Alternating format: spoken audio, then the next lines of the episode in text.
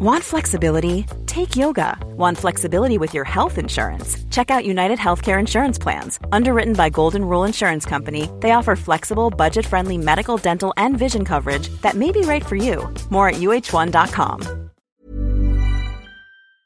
House realigns P1.23B and confidential funds.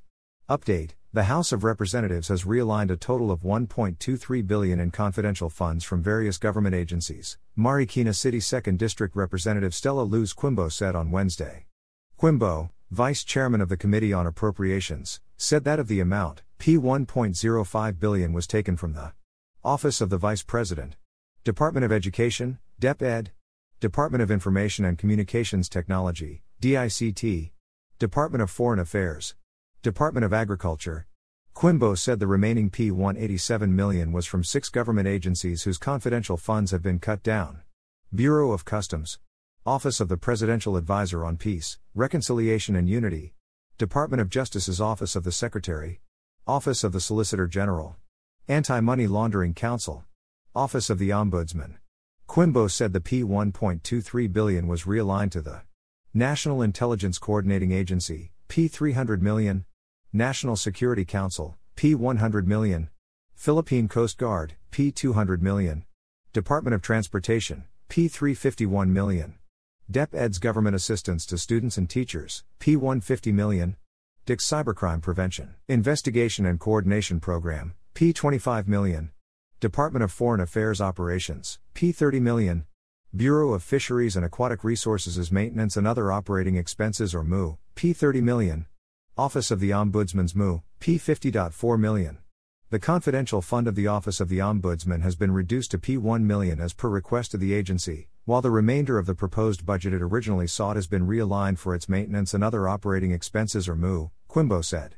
Ombudsman Samuel Martires made the request in a letter on October 6 to Senator Juan Edgardo Sonny Angara, Senate Finance Committee Chairman, and Rep.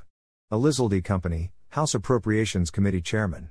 Consistent with my earlier pronouncement before your committee, I would like to officially request that notwithstanding its investigative functions, that the Office of the Ombudsman be appropriated the amount of P1 million for its confidential and intelligence fund in FIS, fiscal years 2024 and 2025 or until the end of my term of office as Ombudsman, Martires said.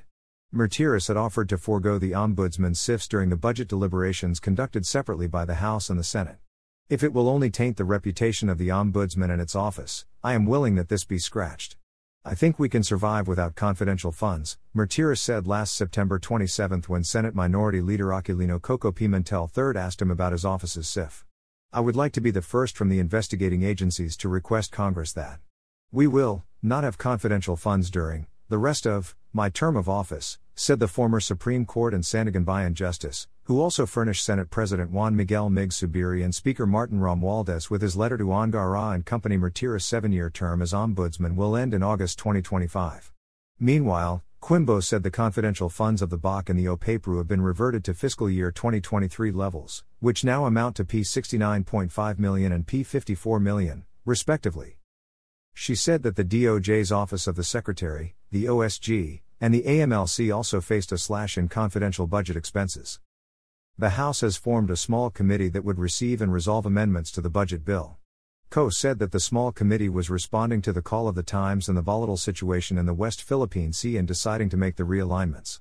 The House has realigned the P1.23 billion in confidential funds from the Office of the Vice President, Department of Education, Department of Information and Communications Technology, Department of Agriculture and Department of Foreign Affairs in favor of the fund requirements of agencies in charge of ensuring national security especially in the West Philippine Sea.